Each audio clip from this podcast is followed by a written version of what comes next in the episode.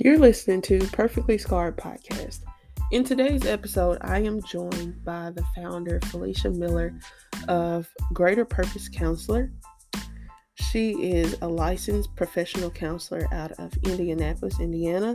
And the mission of Greater Purpose is to come alongside you and identify your needs so that you can live a victorious life. So, in this conversation, we talk so much about mental health and why it's important not only in just our movement, but just in general. And so we discuss many topics in this conversation. But the greatest takeaway for me that I got while I was listening to her and also while I was editing this podcast was that you meet people where they are, and ministry is not the same for everybody.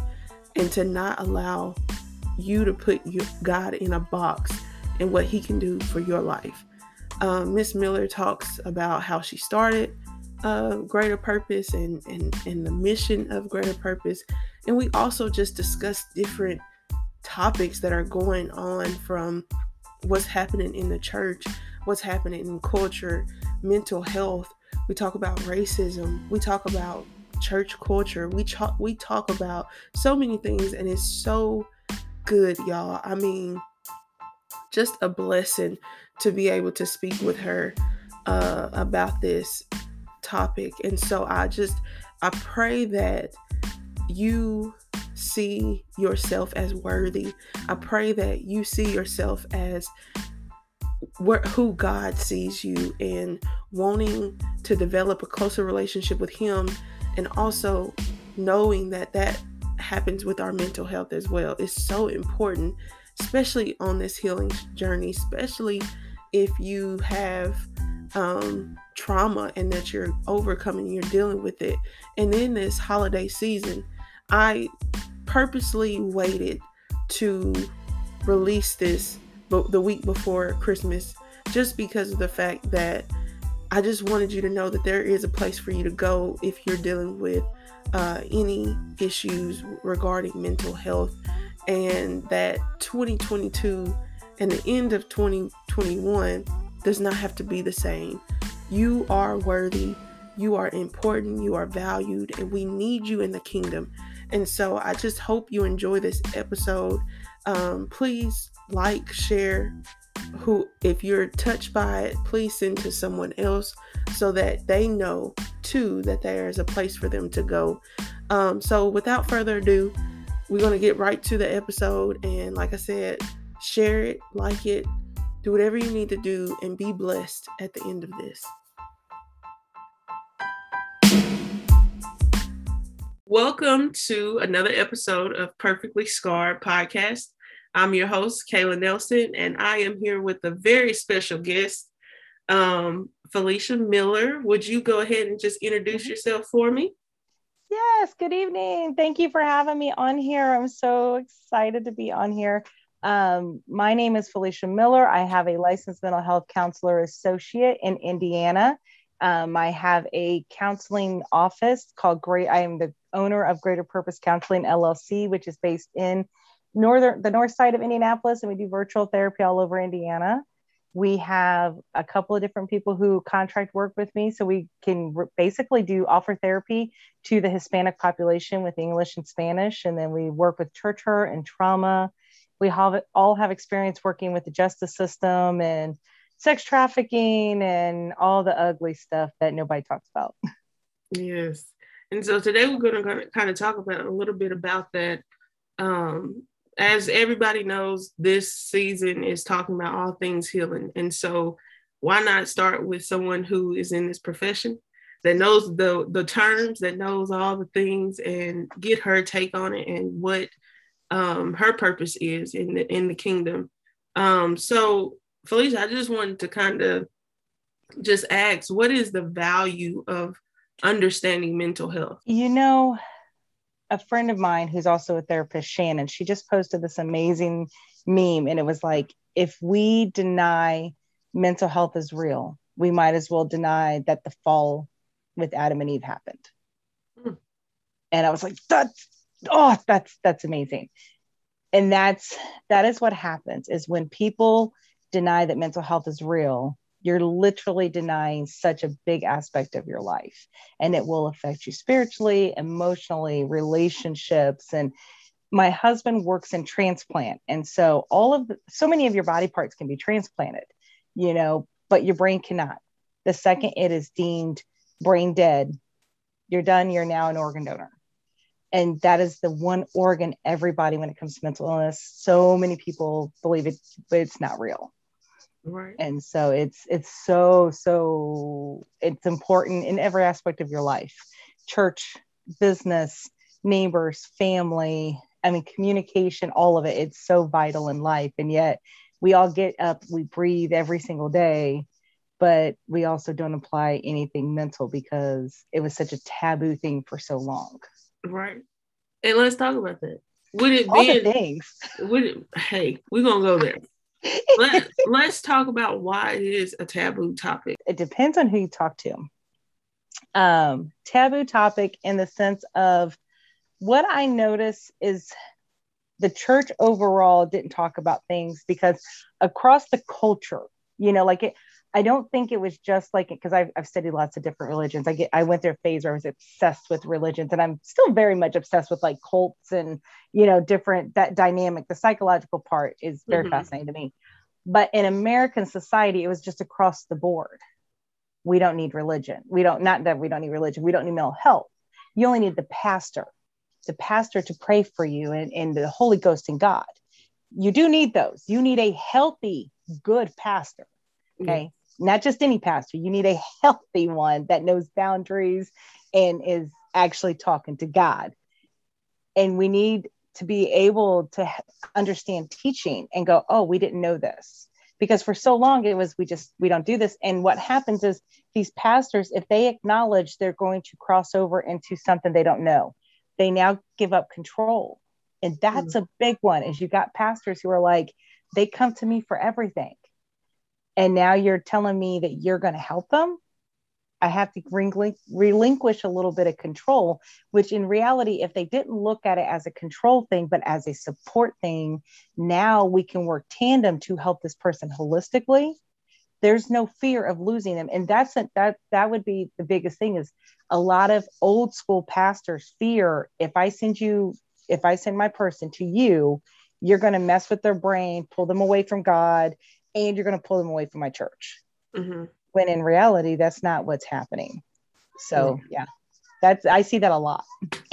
And that is interesting. It it's one of those things that it's it's like I I want, like you said, control, and I want to be in control of their life when when really getting the help that they need will help your church. Like it will it, it will help you, it will help them and help them become better. it, Um, it helps embody it helps empower them. Yeah. like oh my goodness this thing in my brain i had this trauma piece and i have all these supports. Like in the clinical world everything's about supports. You come to the therapist once a week once every other week but what are the supports in, in place who's Mhm. working tandem and we used to do these team meetings like oh okay you have a behavioral therapist a speech therapist uh, you know family therapist mom has a therapist the case manager the probation officer we would all come together and we would all pull things together to lift the person up Right. not thinking that like oh because i work with you it means it's less than it's i don't get tired by you know having to give you support i have extra support that i can tap somebody else in. And if ministry teams will look at and i've seen that i've, I've seen that with multiple clients where i'm working with releases because that's important. I have to have a release to be able to tell someone that hey this is my person and we're going to work together. But when i am able to do that with a pastoral team and Mhm. help them go this is what they're struggling with. Hey this is how they're trying to help you. Next thing you know doing just even a handful of those meetings that person taps in and they know what to pray for this person spiritually because pastors are also they're not mind readers Right.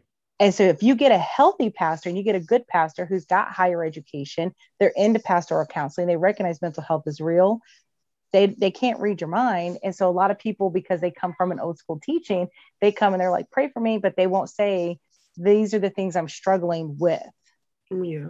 and then the pastor is like I don't know what to help you on because you don't tell me anything because they're afraid to be vulnerable. So, what would be some of the stigma against regarding mental health? I mean, I know you. I know you got a lot of. oh, stigma is anything that relates to being crazy. A lot of people are like, "I'm not crazy. I don't accept that label." I get told this a lot. I don't. I don't accept that label. God didn't give me that label. Um, and stigma being that if I go to mental, if I admit that I have mental health issues, that I'm broken, there's mm-hmm. something wrong with me. I can't be used in ministry. Um, that the other thing is everything is spiritual. You know, for a lot of people that are not on the mental health side of it, and they're and they're just not educated. I, I don't know how else to patty that and make it sound pretty. But when you have a lack of education, you what's don't believe. Look, what's that look like? so, so, and I'm asking because sometimes you have to just say it. We just gotta, we gotta be practical so people will understand. Like, this is what this looks like. Are you talking about what mental health looks like? No, like education. In, in, in that situation where somebody could be using that. The person who typically a person who says, oh, bipolar, mood disorder, schizophrenia, symptoms of PTSD, any of the personality disorders, any of these things are just, they're a spiritual battle. They're not real. Many of those people have a high school education or a GED. Most of those people, they might have a trade. Now, I, and I'm all for trades. We need trades. Jesus' name. We need more. We need more people going into trades in the United States but they also may they may have some trainings but they've been very particular about the trainings and the trainings or the materials that they read are not clinical. They fit the narrative that they want to stay in. Mm-hmm. and they they do not receive. It's like they have a literally a mental block. Like nope i know that's there but i can't see it. So therefore i just all i read are these things. And then when you try to point out like this is clinical science. It doesn't matter if you know it's 1950 and you're you know black in america if it's 1980 and you're asian in china if you know whatever the demographic the science will show the same thing. It will hit this criteria. Yeah. but it's generally what i've noticed is the people who don't believe in mental health they, they literally have no higher education and they really don't do a lot of any other training. Or here's the other spin that it's not there's no one in their family that has mental health issues. Hmm. you know because it makes it really different when you have a family member that is bipolar schizophrenic has experienced ptsd symptoms has depression clinical depression not situational depression. Like it makes a complete difference if it's the person you are in love with that is your child that is your hmm. partner you marry that is your mother. It makes a difference. Mental illness gets real when yeah. you're like having to go and you know they're in the hospital they get arrested you know and, and like you're in the throes of it. You're like oh if this is real. I need to get educated on it. But it's if it's not in that proximity oh no that's spiritual baby. Yeah. That's spiritual. You just you didn't pray enough but then that opens up the door for like spirit low spiritual self-esteem. If you've got a person who has been apostolic their whole life baptized in jesus name they've gotten the holy ghost of speaking in tongues they are at the door every time it's open you know like everybody knows you know sister joe and sister jane and mm-hmm. everybody knows them but they literally are struggling with bipolar but you tell them no you, you need to pray some more. You know or they have a ptsd symptom because of experienced trauma. Oh you just you know you didn't give it to the lord. And you got this person going home like well, what else do I got to do? Starve myself because I fast. you know, I'm doing all this stuff. What am I doing wrong, God? What did I do wrong? Yeah. You know, and I've had that happen. I had someone tell me when I was in like 12 years of infertility that the reason I wasn't getting pregnant was because I hadn't forgiven my mom. And because we have a traumatic background. Right. And I'm sitting here like, that ain't got nothing to do with this. I see one of the top fertility specialists in Indiana, and I have had multiple surgeries because I have endometriosis. It's nothing to do with God shutting up my womb. Yeah. And I was like, that's interesting because one of the things that I, I think back to what you said as far as if as long as somebody hasn't experienced it or you know saw it firsthand then it does it doesn't affect them and i think a lot mm-hmm. of times even with the pastors back then until um, until they had a child that dealt with something like mm-hmm. that. And it's just like uh my one of my friends, she what's that when they after they have the baby. Oh, postpartum. Yes, postpartum. That's real. Depression and and really a lot of women were going through that back mm-hmm. then. And yeah. they didn't have a they didn't know. Mm-mm. It was just like, oh, just pray it away and just get through it. Yeah. But it's like yeah. they didn't have an answer for it. And so Mm-mm. to think of how many women just was like just gave up. Yeah. So many women. Like when you go unheard, eventually you just give up. Mm-hmm. And then you find ways to self-medicate. Yeah. Now that I will say is hard for me when I go into any community that's a religious community. It doesn't have to just be apostolic, but if I go to any yeah. religious community and I see people who obviously self medicate with food. Yeah. And they believe in, you know, some people, some people's body is chemically shaped a certain way because of their hormone about hormone, thyroid, you know, PCOS, all these different things. Those are all also clinically proven. But there are some people who emotionally eat and self medicate with food. Yeah. And it's like, can we talk about seeing a therapist so you stop harming yourself? And they're, no, I don't need a therapist. There's nothing wrong. And I'm like, okay, sure. but it's, and it's like COVID, like, you know, so many people were like, COVID's not real until they got COVID. Someone they knew was put on a ventilator, someone died of COVID, you know, like it entered their proximity. And even, yeah. uh, even in in in our community, in our in religious communities, I see a lot of times we don't know how to one, we don't know how to eat. Mm. You know, and and the fact that we do emotionally eat and then later on get down in life and like now you got these heart problems. Now you got now you got diabetes and you struggle with sickness, but you and then you still mm-hmm. won't eat right. You yeah. still won't do right because you never yeah. got to the root of, of why problem. You, right. You yeah. never saw yourself worthy enough to even eat better and go Mm-mm. exercise. Mm-mm. Well, you got to remember there was there there were people who taught if you exercise like that's a sin because you know you shouldn't be doing that you should be studying. Like it's it's the most there were so many people like that. I used to work out all the time and they would just like, oh, you know, you really shouldn't be doing that. And it's like, but if you exercise, if if a person actually does high impact cardio for like 30, 30 minutes to an hour every single day, it releases enough dopamine in their body to act as an anti-anxiety pill and an antidepressant. Mm. When you talk to doctors, you talk to nurse practitioners, you talk to therapists, the body that stays in motion, it, it keeps moving. You know, body emotion stays in motion. Yeah. And if you keep doing all this stuff, you get your natural internal systems moving, then all of a sudden, and it's the heart, it, you, you, you feel better and you start working off all the extra stuff that makes you sick. But there's a whole thing called ACEs. It's a study that is like 10 questions that talks about, you know, prior to being 18, you know, did you see all these different traumatic things? And if you have like a score of five or higher, then your predisposition to actually be sick with some of the stuff you talked about because you learned unhealthy coping skills. You learn how to self medicate with food, cigarettes, liquor, um, sex. Sex is a big one. No one wants to ever talk about that. Um, that they use sex for self care and they use sex for risky behavior to feel better because they were trying to attach to somebody. But it opens up the door for all these other chronic things. And then they go to the doctor and they're like, oh, I don't know how that happened. And it's like, well, go see a therapist and I bet you'll figure it out. right. Right.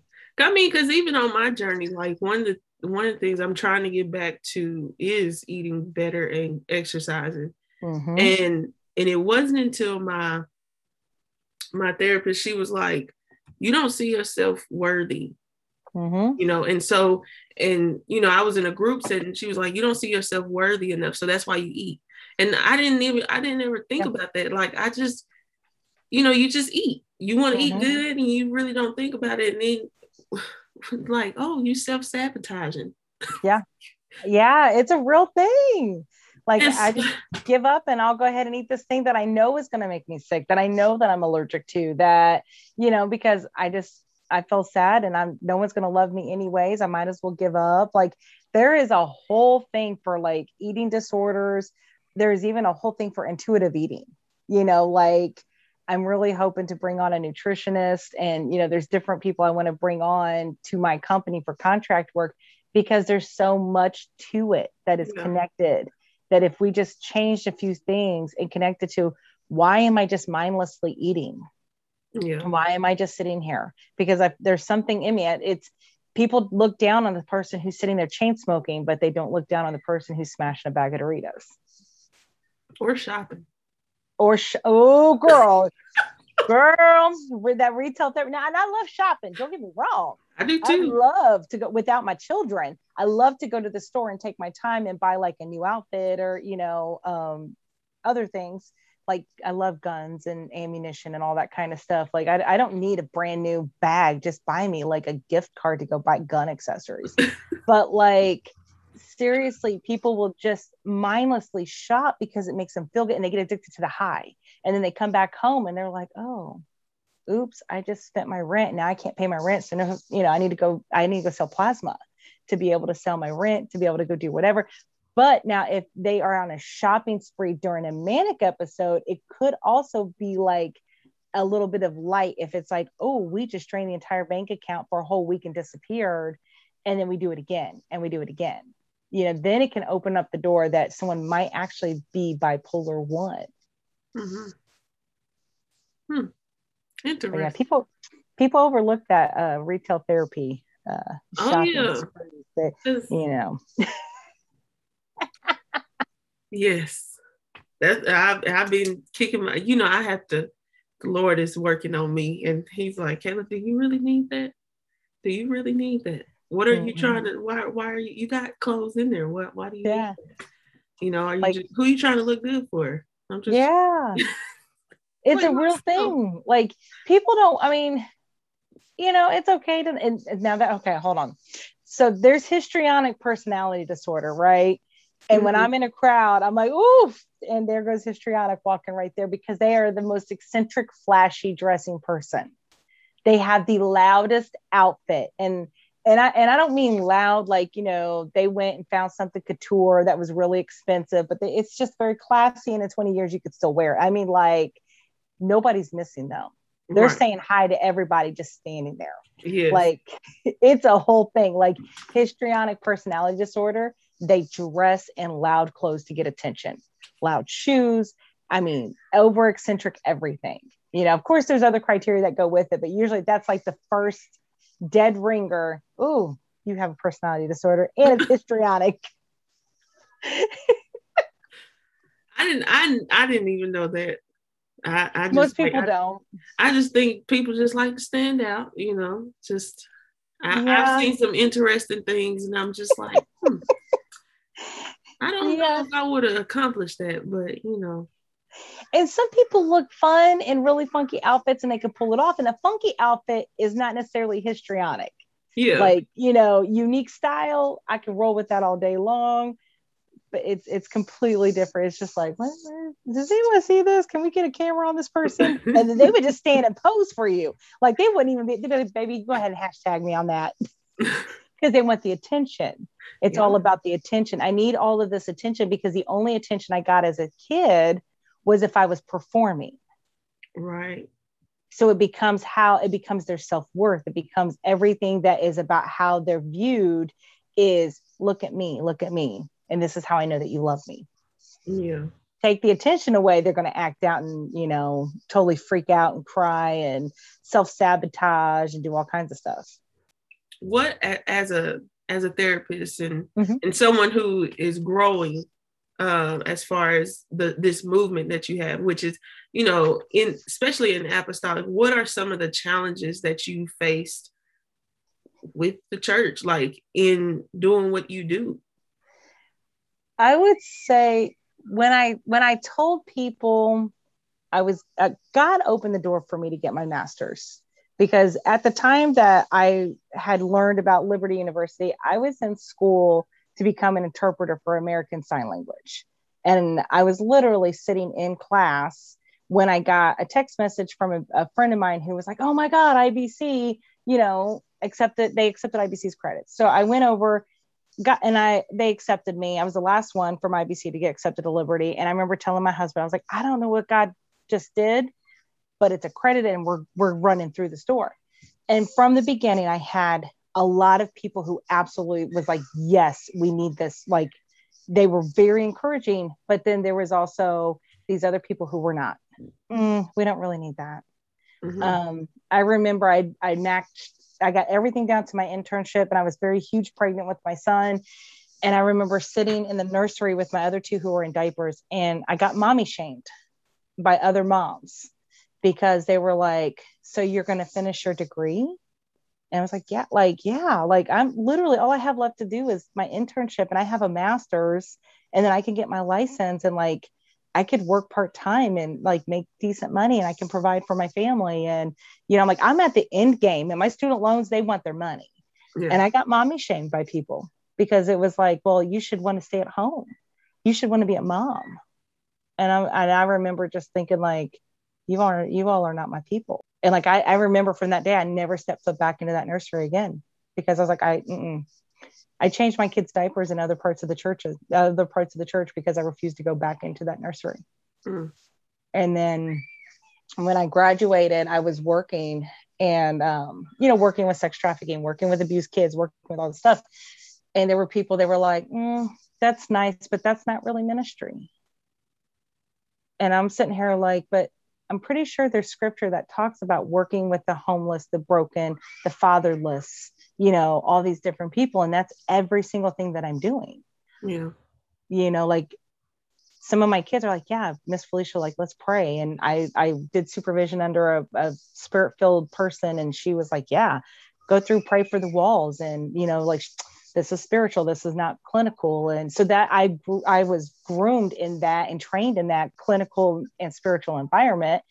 Um, but I would have people that was like, oh, you know like they did not consider what i do real ministry yeah um and i remember there was one particular person that seen me and before then there was a lot of stuff i did with the church um, volunteered with doing lots of different things and they were like and they were crying like they were crying they were like i haven't seen you like i'm really worried about you and you know where have you been at and i'm like I've been at my my church and you know, and they're like, Are you doing ministry? And I'm like, Yeah, like, dude, I work with sex traffic victims. It's amazing.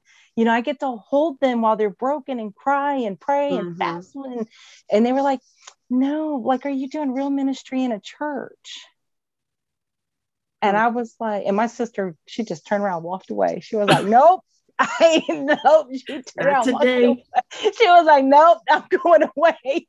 And I just sat there and I was like, are is this a real conversation that I'm having? Like, oh my gosh. And they were just like, well, you know, I couldn't do what you do. And I'm like, you're right, you couldn't. God didn't call you to do what I do. Mm-hmm. God called me because I can sit in that room where these people have, I can sit with evil. Yeah. And I can sit with the aftermath of what evil has been done. He didn't call you because it would break you. Right. And they looked at me and was like, God bless, and just kept moving.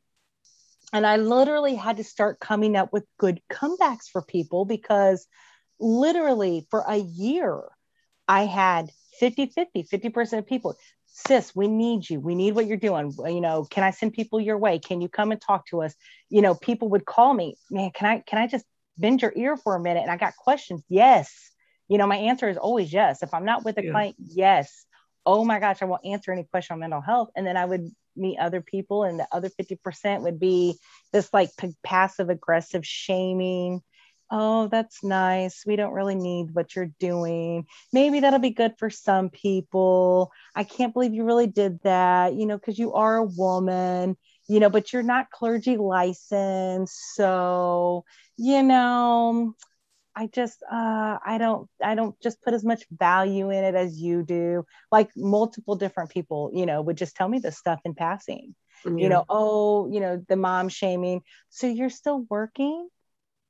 Like who's with your children? And I'm like, I'm at home with my kids because I can do virtual therapy. like, and make a little change. What you do? I see. Yeah, like when the pandemic hit, like I'm sitting here like looking at my husband and we just cried because mm-hmm. we were like, he looked at me, he's like, Falicia, you you really heard God tell you to quit your job.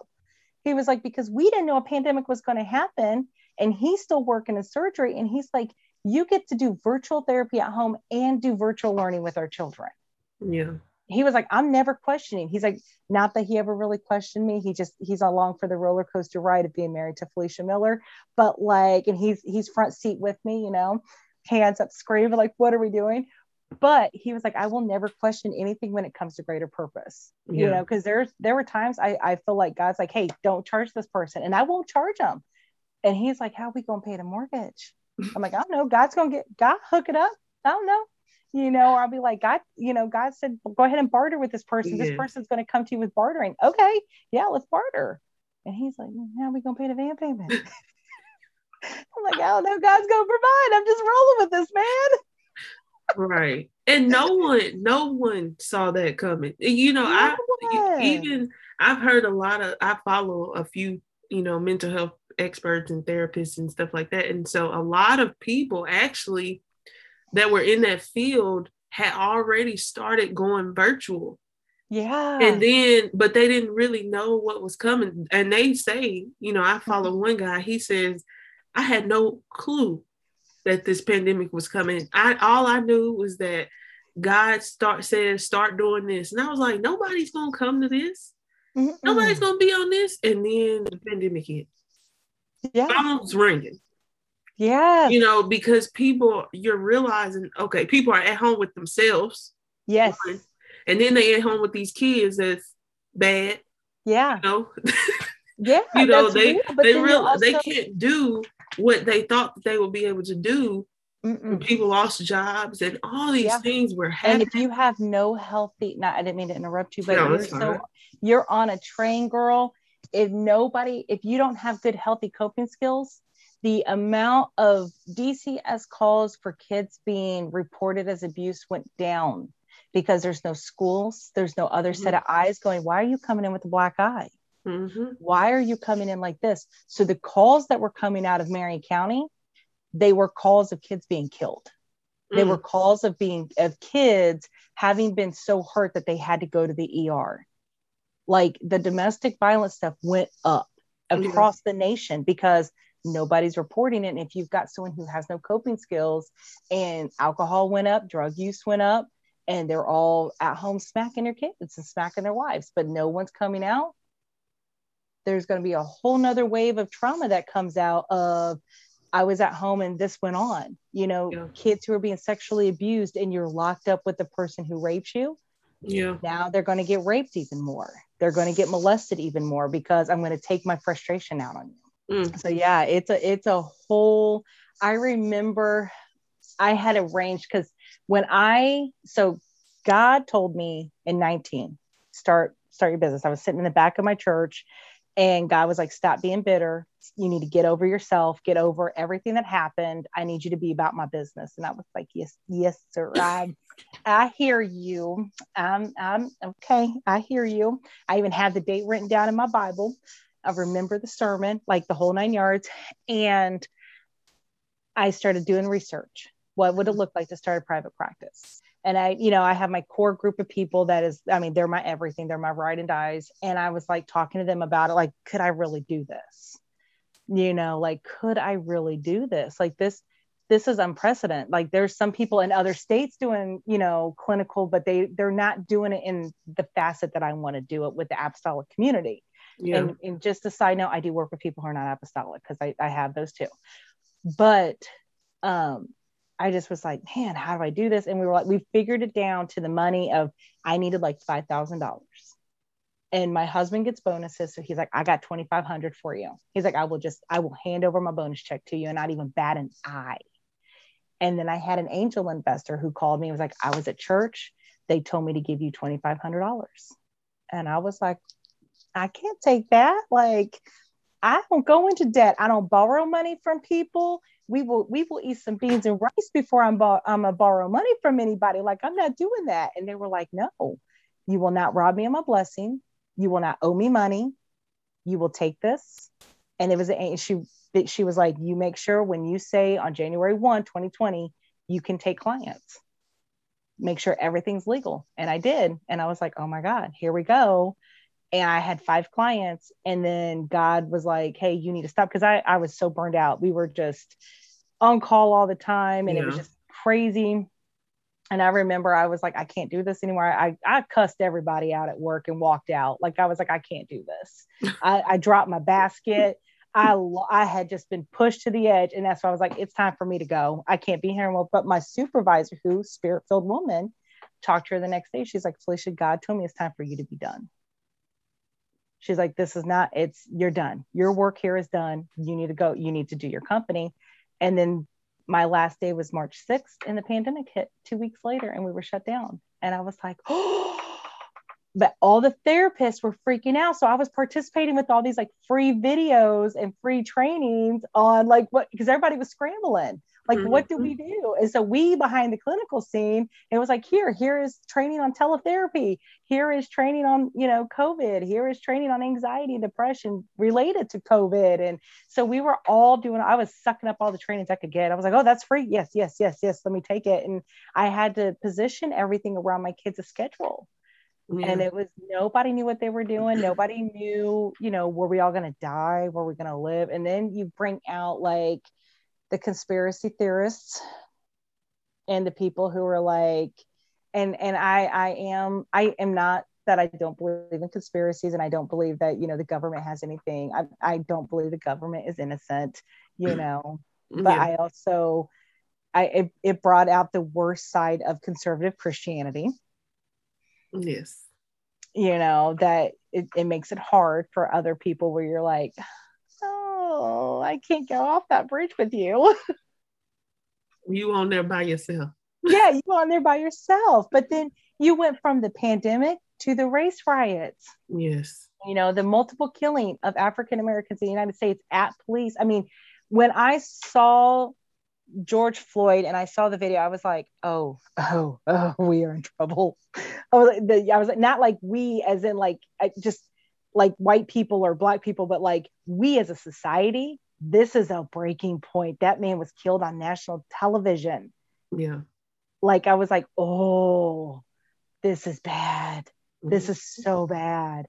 And then we went right in from being shut down to all the restrictions to everyone peace marching and rioting and when i seen when i seen the riots here in indianapolis happen and i i mean i used to work downtown i lived downtown i did everything downtown like i remember sitting and crying and watching it and i was like this is a trauma response.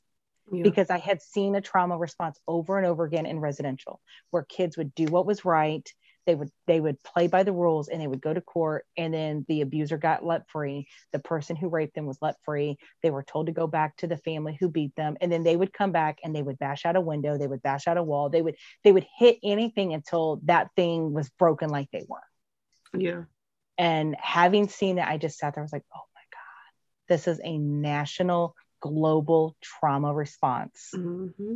Because everyone's been crying out we need help we need help we need help you know and then everyone got mad because you know people were protesting at the nbas and the you know nfl and the eh, oscars and the emmys. And i'm like if they're they're trying to get your attention if people are trying to get your attention in a respectful way and you still don't listen to them they're going to act out in their humanity they're going to have a response yeah, yeah. you know and that i just sat there was like oh oh and we took the day after that happened, me and my sister and my sister in law, we took all of our kids downtown and we were like, we're going, we did a prayer walk and we walked through downtown because we were like, they were all old enough. My kids are little. But I was like, I, we wanted them to remember that. We wanted them because the the gas bombs were still that the the stink and the pepper was still in the air mm-hmm. and it burned your throat and it burned your eyes. I was like, you guys, I want you to remember this. Yeah. This is what happens when we pin each other against each other. Mm-hmm. And then there was a someone had uh, spray painted, you know, do you hear us now? And we put all of our kids up and, and you're talking about white kids and black kids, biracial kids. We put them all in a line and was like, and we took a picture of them because we were like, do you get that you will be treated differently? Like you guys grew up under the same pew in the same church, were dedicated to the same God. but the second you get behind a car, you will be looked at differently. Mm. How will you protect your cousin? How will you protect your sister? Right. You know, and that became like a thing was like, you guys have got to wake up and see this. Yeah. You know, and so yeah, it was, and then it was just nonstop. And we were getting flooded with calls and how do we do this? And how do we handle this? And I mean, I give mad props to the pastors who navigated all of that well because there are mm-hmm. some pastors who did not navigate any of that well and they weren't talking about the what was happening in society and if they were talking about it they weren't talking about it with any kind of empathy or sympathy or i mean they weren't even asking like how do i approach this? You know mm-hmm. they weren't even asking the black members of their church how do i do this so i support you and don't offend you? Right. you know and then you have pastors who were they were like we need a meeting. Come in. I want to i want to we got to address this. Yeah. you know so i and even with the whole covid like shut down and do all this stuff i give mad props to the pastors who were really navigating that well because that's a hard thing to navigate and then you're at home with your own people because you're still a human as a pastor you still got bad kids and you know you still got your own addictions and issues and you know whatever so yeah It's like it it was it was something. Last year was something. And it's still, I mean, I yeah going into 21 and then the the city riots like or the capitol the thing that happened on january 6th like I, I remember walking in there were so many times throughout the pandemic and i don't and i actually don't think a lot of people know this about me so here here's some public public fun facts. But like throughout the pandemic you know like my mom was diagnosed with cancer she died my favorite longtime pastor's wife died I, we got sick my stepmom died so we had all this death around us Mhm. and there were so many times that I would just sit down and cry. Like we would just be eating dinner and I just could not even control it and I would just cry. And my kids are like, "What are you doing?" I'm like, "I this is a lot for mommy to process." And then when they were like, "Oh, they're not going back to school, they're going to virtual learn." I remember sitting on the stairs and I mean, I ugly cried. Like ugly cried. And my kids came around me and they just started praying the name of Jesus Yeah. and they're like, "Mommy, we're here with you." I'm like, "I know, but oh my god," you know, because I'm thinking of it in so many avenues. Like, my kids are, you know, kindergarten, first grade, second grade, and that was Yeah. their experience was virtual learning for a kindergartner. You know, I'm thinking like, oh my gosh, like you're social and you're learning and all the things, the positive things from being at school is being shot, and you, you know, like this is awful. And then, of course, you know, I don't want to virtual learn my kids. God didn't call me to be a homeschool mom. So props to all the homeschool moms. That's right. I, I said myself, I said, even if I do have my kids at home, whenever I have children, they will be, there will be another teacher in the room. It won't, it just won't be me. You know, I, Jesus. I, I pray for the abundance so that I can provide that service because it won't come from Kayla because, you know, no. Oh, we, we, me and my neighbors, we had already discussed that if it, it got shut down again, we were going to pull money and pay someone to virtual teach our children. We, yeah, we and I and I've heard of that. I've heard that because Yeah, the teacher like- because it was something well and but it was something where the teacher she uh she lost her job because the school funding and something like that and all the parents they came Yeah. together paid her Yeah. and Mhm. they pay her salary it's, it's a real thing. I, yeah, it's a real thing. And I'm like, you found a niche, man. come on like find that niche wherever it's at that's and that that's a beautiful thing about ministry and Mhm. god in 2020 yeah is humans have put god in in miracles and ministry in a box and Oh, said yeah. this is what it looks like and Yeah. god just came in and said no no no no no baby y'all done y'all being human and messing it up and you not following what i'm telling you to do and God came in and smashed all of it and was like, no, and you, this is your ministry. We're going to take what I, the talents I gave you, and we're going to raise you up over here. And we're going to take the talents I gave you, and we're going to raise you up over here. right And he kicked the door open in a way, and he he took the walls off the church, you know, and, and he busted up that church culture that I have to go to this building, and my building's the only building being saved. And if you go to the other building, you you go into hell. And he he busted that up by being able to take something simple as Facebook and be like, here, let's all have service.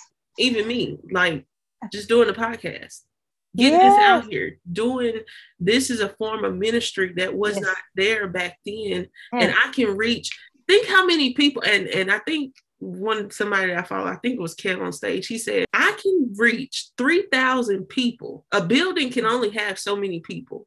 Right. But online, I can reach three plus thousand people. Yeah. Why am I limiting yeah. myself? Like why yeah. why are we limiting ourselves to just a building? Which you know, I work in I work in civil services too, and people yeah you know, people look at me crazy when they say when I say I work in parole or probation. Mm-hmm. You know, and that for that is my ministry form of ministry, and that's where I get my passion. I love it. Like I absolutely love dealing with broken people. Like I love and, it. And God put you there for a reason because not everybody can work with those kids.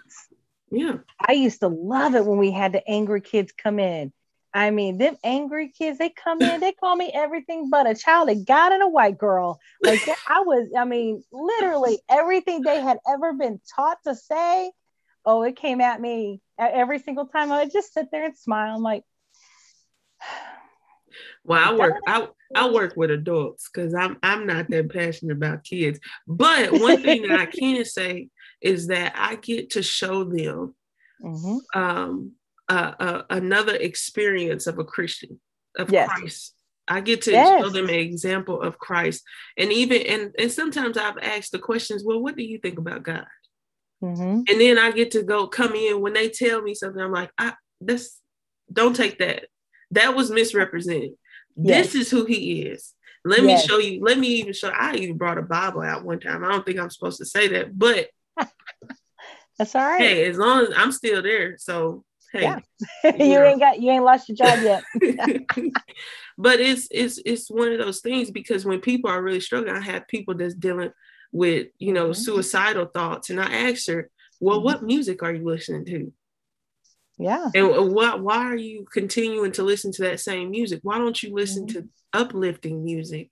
Yeah. And and see how your mood will change by you listening and changing the way that you the the, the things that you're listening to because mm-hmm. if you continue to expose yourself I ain't I'm not a therapist I mm-hmm. haven't been to school for this stuff but I do know that we can help ourselves in mm-hmm. in what we listen to and and, and oh, you're the people right. that we're around all those things are factors in our mental health and so I knew that I know that coming in because I've dealt with it I can share it with someone else. And that that's right there. That's what Jesus want me to do. Mm-hmm. Yeah. You know, it's yeah. as simple as that. And the same for you and for people yeah. to say, well, that's not that's not ministry. Yeah. Uh, no, people you meet people where they're at. Mm-hmm. I mean, when you when you look at the gospels and you look at everything, Jesus was busy meeting people in unconventional ways. Yep he was busy meeting people and taking well this is what you think you know the woman at the well is a perfect example he said you guys won't let me do what i came here to do so i need y'all to go over here because i need to come meet her and i need to meet her where she's at exactly. so that she can go to the next thing and that's i mean that's what god's doing that's what god's doing with you like hey you are a real christian you're doing this different like oh you're showing me a different perspective of God.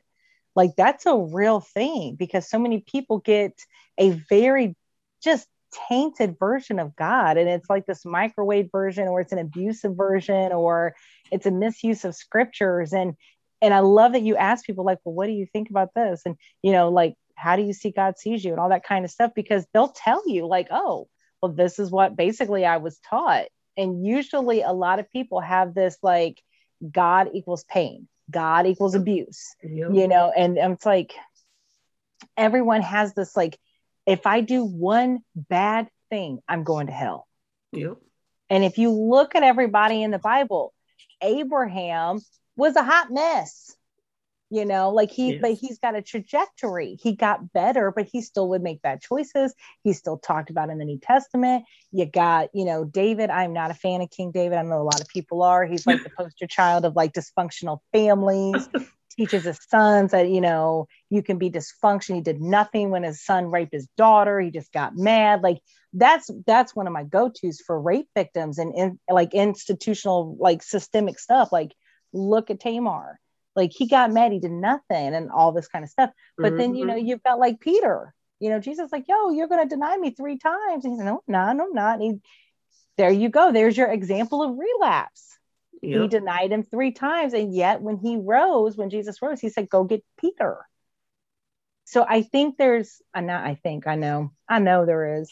There is a misconception because i'm not going to say i think because i hear it all the time. There is this Yeah. old school teaching well if i make one bad choice i'm going to hell. And it's like but the bible shows so many people who made choices bad choices over and over again. They learned from them. They got better from them. Yeah. but if people go around and they have this like i have to be perfect all the time then you have systemic hypocrisy. Oh, and that's a whole nother thing. Like i mean hypocrisy is rooted in it was acting and jesus came and said y'all are acting you're being spiritual actors and then you get you know today they t- the systemic part the infrastructure of your organization any organization will teach you how to behave and how to look apart and speak apart and act apart but we don't do this other stuff because you're going to bring shame to the organization the church building the church name the family name you know so then you learn institutional in- you know systemic hypocrisy and you you know different than the pharisees you're just a modern day pharisee that's right. and then you're not a real christian and you ain't really representing christ That, mm. You preaching on here, no?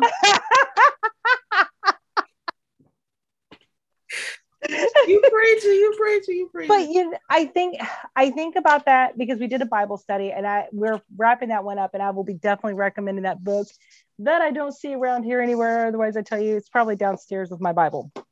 But that's because the systemic hypocrisy is so bad nobody's vulnerable about mental health.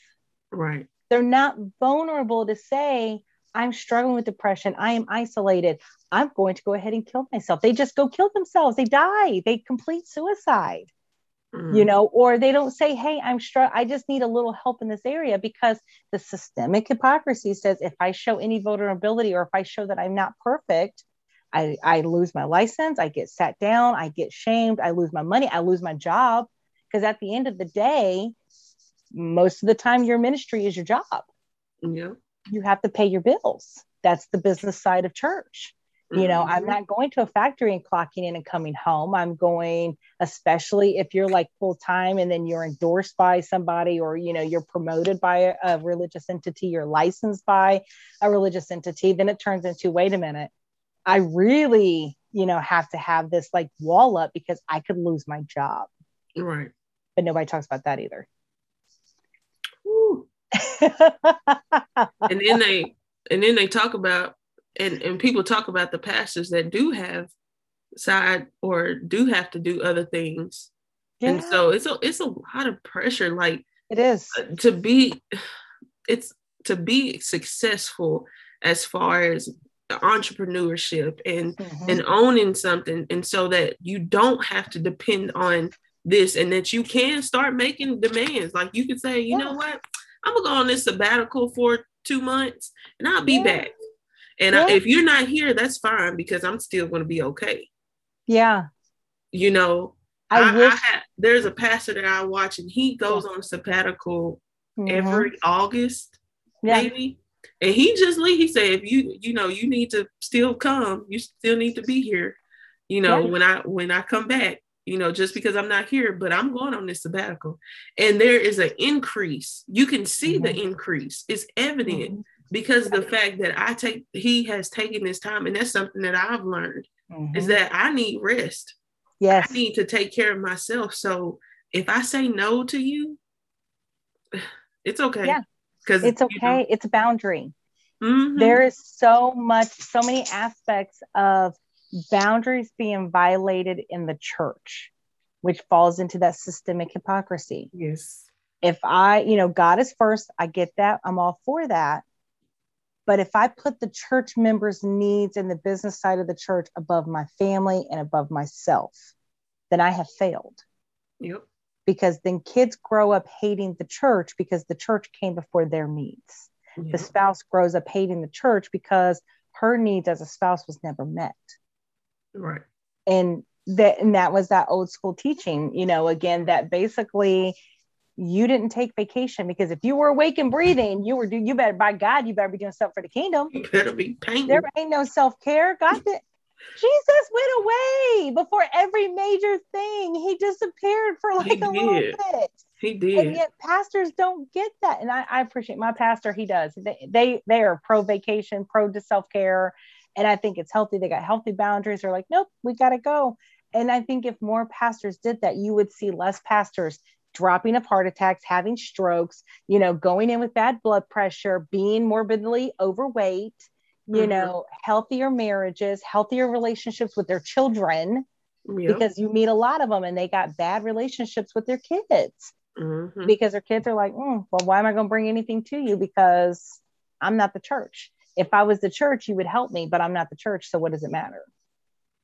You know, and if more pastors showed and demonstrated mental health and was real and self care and being able to decompress and disconnect, you would see a healthier congregation because they would be modeling it Yeah. you know they would be showing it's okay this is acceptable this is this is what we should be doing and then you wouldn't have you wouldn't have congregation members burning out Ooh. Yeah. Yes. so that goes into my next question. It was yes how can how can we support our own mental health? How can we individually take care, take better care of ourselves? Like, what are some things that we can do practically? practically one thing is if no one disconnects every single day they need to start with five minutes everybody needs to take at least five minutes just to like i'm not going to be on my cell phone i'm going to just sit here and read i'm just going to do breathing exercises. There is science behind doing breathing exercises that i don't think people realize. Like it's a whole thing. You're you're activating your internal systems to do something.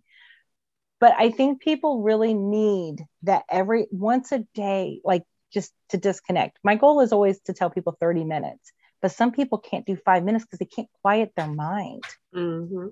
You know they can't they're like they're so busy racing and trying to run away from whatever they're trying to be so busy to avoid that if they stop they get they're like oh i can't face this you know? But i think everyone needs a day that they disconnect and you go to a park put your feet in sand put your feet in dirt. If adam came from the dirt there is science that proves that if we stick our hands and our feet in the dirt that we wind up being able to balance out. There's something that happens that relaxes us Yeah. that's a whole nother platform that's a whole nother soapbox.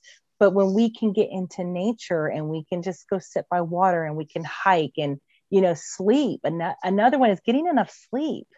Like people have to stop trying to stay up until you know all hours of the night and then get up early. Like you need eight to ten hours of sleep a day. That is how your body heals. That's how your mind heals. Mm-hmm.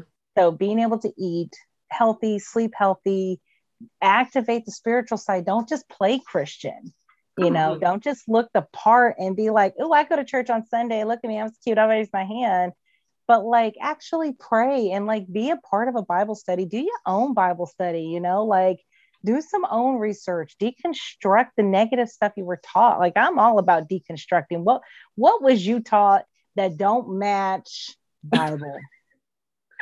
What was you taught by a rogue pastor that got a revelation and decided to leave an organization because he didn't want somebody to tell him what to do Oh, I, you I, know I'm gonna just say this. I can't stand when people talk about them rings. I can't stand when people talk about them rings. I said, who in the world is going around melting their gold to set up an idol? I said, who's Mm. doing it? Who's doing Nobody. it? Nobody. Mm-mm. You wear your ring if you want to. That's for somebody. I'm releasing somebody. Go yes get, put that ring on put that wedding ring on because because somebody using that oh to yeah. get what they want and they manipulating people. Mhm. and I just can't. Oh, it just yeah, it's a whole thing, and it's always. I, I meet with different people and I talk to people, consult with people, and I, you know, different clients. I'm like, okay, who was your pastor? And I'm like, well, you know, which organization do they belong to? You know, because there's a lot of apostolic organizations, and guess what? They're all awesome. Yes. There's not one mothership that's better than the other ones. They're all pretty cool. They're all pretty good. They all say the same thing. You might have one that might be a little bit stricter, and you know, they might have some super safe folks in there and a little bit more on the religious side. But you know, for the most part, they're all great. And then you do, yeah. and usually they'll tell me, well, my pastor left this denomination because he had this going on, he said this, and then all of a sudden you see the expectations and the rules change. Yeah. And they usually never match biblical standards. Right. And now, are there some people who thrive in a very controlling environment? Absolutely. God bless them. But then you got a good portion of people who God made us to be thinkers.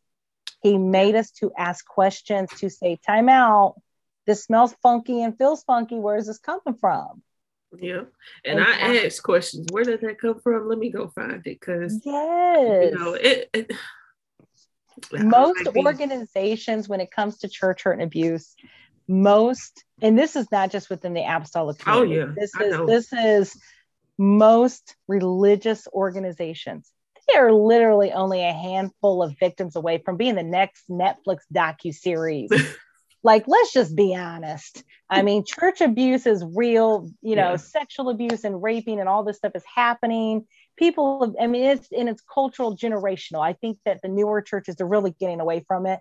But literally we're just like the next spotlight catholic catholicism outburst waiting to happen like most denominations.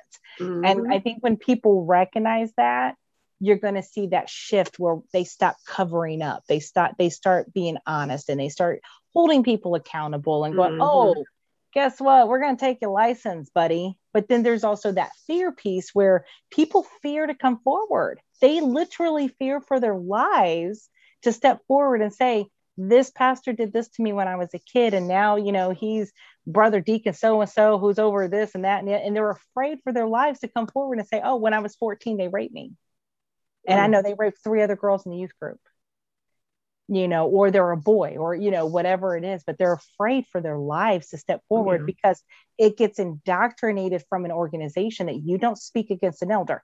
I'm all for respect. 100% you should be respecting. But if you have a healthy pastor, guess what they're not doing? They're not raping the saints. they ain't beating women.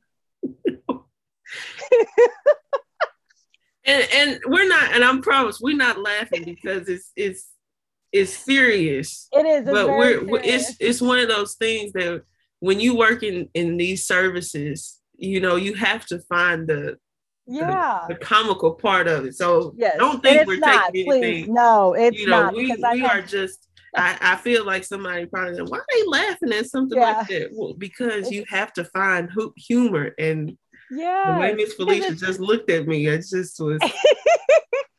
well, and it's it's like when you talk to people, you see the common sense people. They're like, "Well, wait a minute, who do I call? I got to report this." Like, yes. I, and I I have met so many pastors. I, I think I need to clarify that. I have met so many pastors who they are quick. Boy, they call in DCS, they call 911. They got oh, people yeah. going and getting rape kits. They, you know, they're like, yo, you can't come back in this building. We need a protective order. Like there are great pastors who are like, we ain't tolerating none of that mess. Yeah. And then I meet, you know, people who come in and they're like, that's not normal. Oh, this has been normal. This was expected of us. And I'm like, no, that's not that's not normal. That's not even Christ-like. There ain't nothing in the Bible about that. Mm-mm.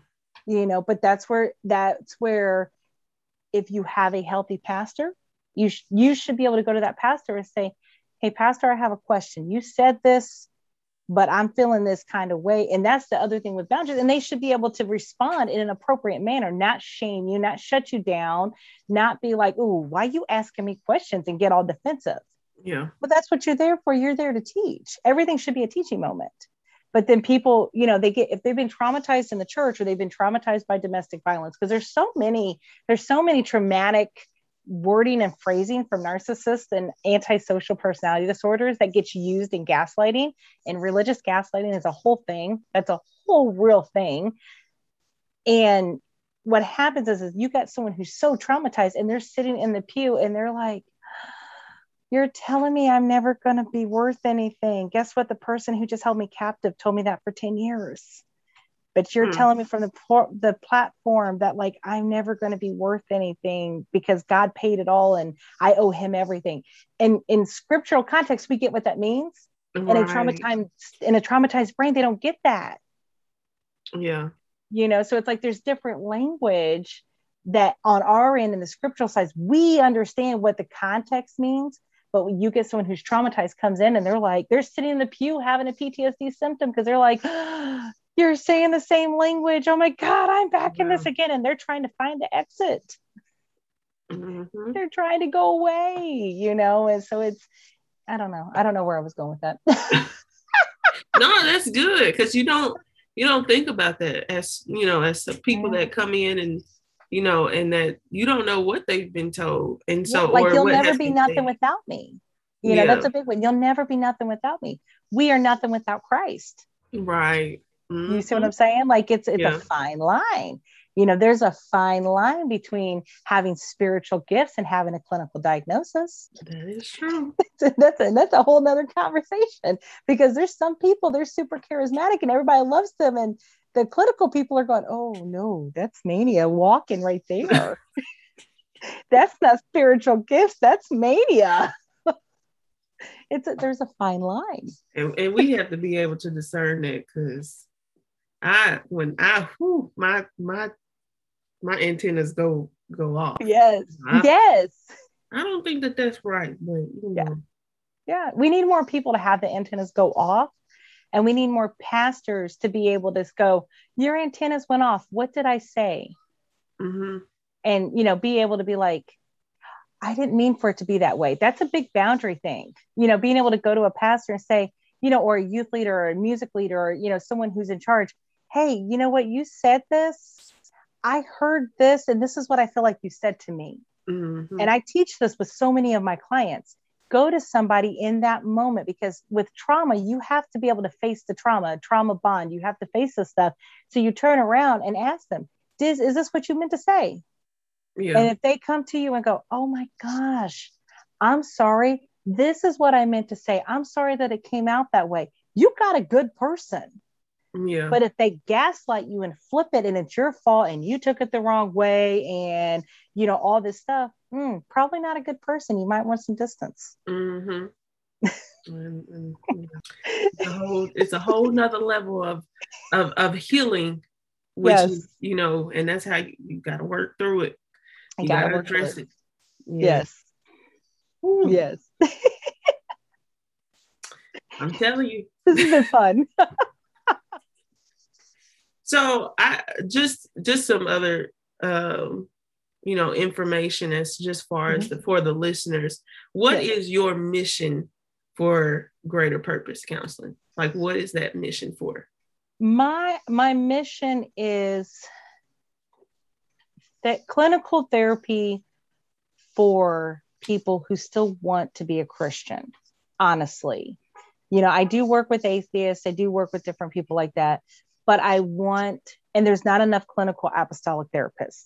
And this will be a shameless plug for the Center for Apostolic Counseling, the CAC. We have a lot of people that within the apostolic community that are in that network that are clinical in different states, and we're growing. Mm-hmm. But there's not enough of us. And yeah. so being able to say, I understand you, I get your doctrine, I get your Bible, I get your Holy Ghost, you know, I get it because I'm in it. I, that's my belief system that's i'm right there and so being able to be that beacon that says hey we we hire clinical apostolics. You know yeah. we hire people who have different you know niches and different skill sets to work with the apostolic community to be that place that they can come and no one's going to be like oh you're schizophrenic. Now if you're schizophrenic you're going to get the diagnosis. Like we're going to be like baby you need the shot. Because that's different but we want to be that safe place that we can break the stigma. But then the other aspect of what i want the vision with greater purpose counseling is really the psychoeducation in the churches. Yeah. being able to get into the churches and work with the teams and not to shame them to be like how you not know this? But to come in and just be like hey this is what mental health looks like. This is what trauma informed care looks like. This is what lgbtq language is in 2021 like not that we want to change your stance on you know your stance on homosexuality but like 1950 language and 1921 1920 uh, 2021 language i can't even talk anymore is completely different. And you have yeah. to know this is the first generation that it's i mean everything with lgbtq community is it, it's it's everywhere. Yeah it's in the youth group it's you know young adults it's a, you know new people coming in and if you have no idea what the language is you have no idea what the people are saying that's sitting on your pew. So mm-hmm. just being able to come in and really empower the teams like these are resources teach them resources teach them some skills point them in the direction for trainings.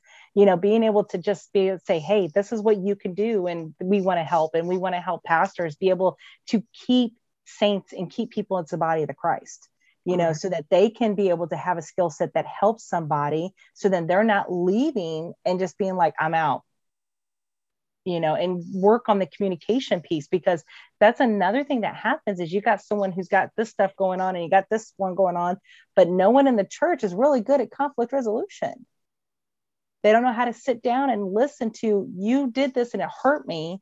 And oh, wait a minute, I did do that that I shouldn't have done that. I took the situation, my family situation out on you.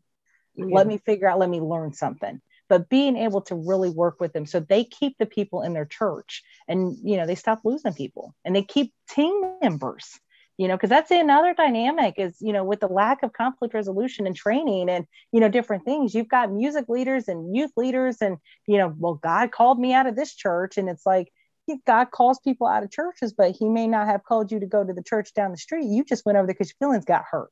Come on. Do you do online service? Your so your services are online. So and- clinically, I can only work with anyone in Indiana right now. Okay. In 22, there's a couple of different states I plan on, like, because I plan on getting licensed in multiple states, and then I will be able to virtually work with them also. But right now, legally, I can only work with anyone in Indiana but the training services I can do with anybody like the trainings, the SYMBIS, the premarital counseling. We do book clubs. We have like different kind of groups, support groups that we do that it can be, you don't have to be in Indiana.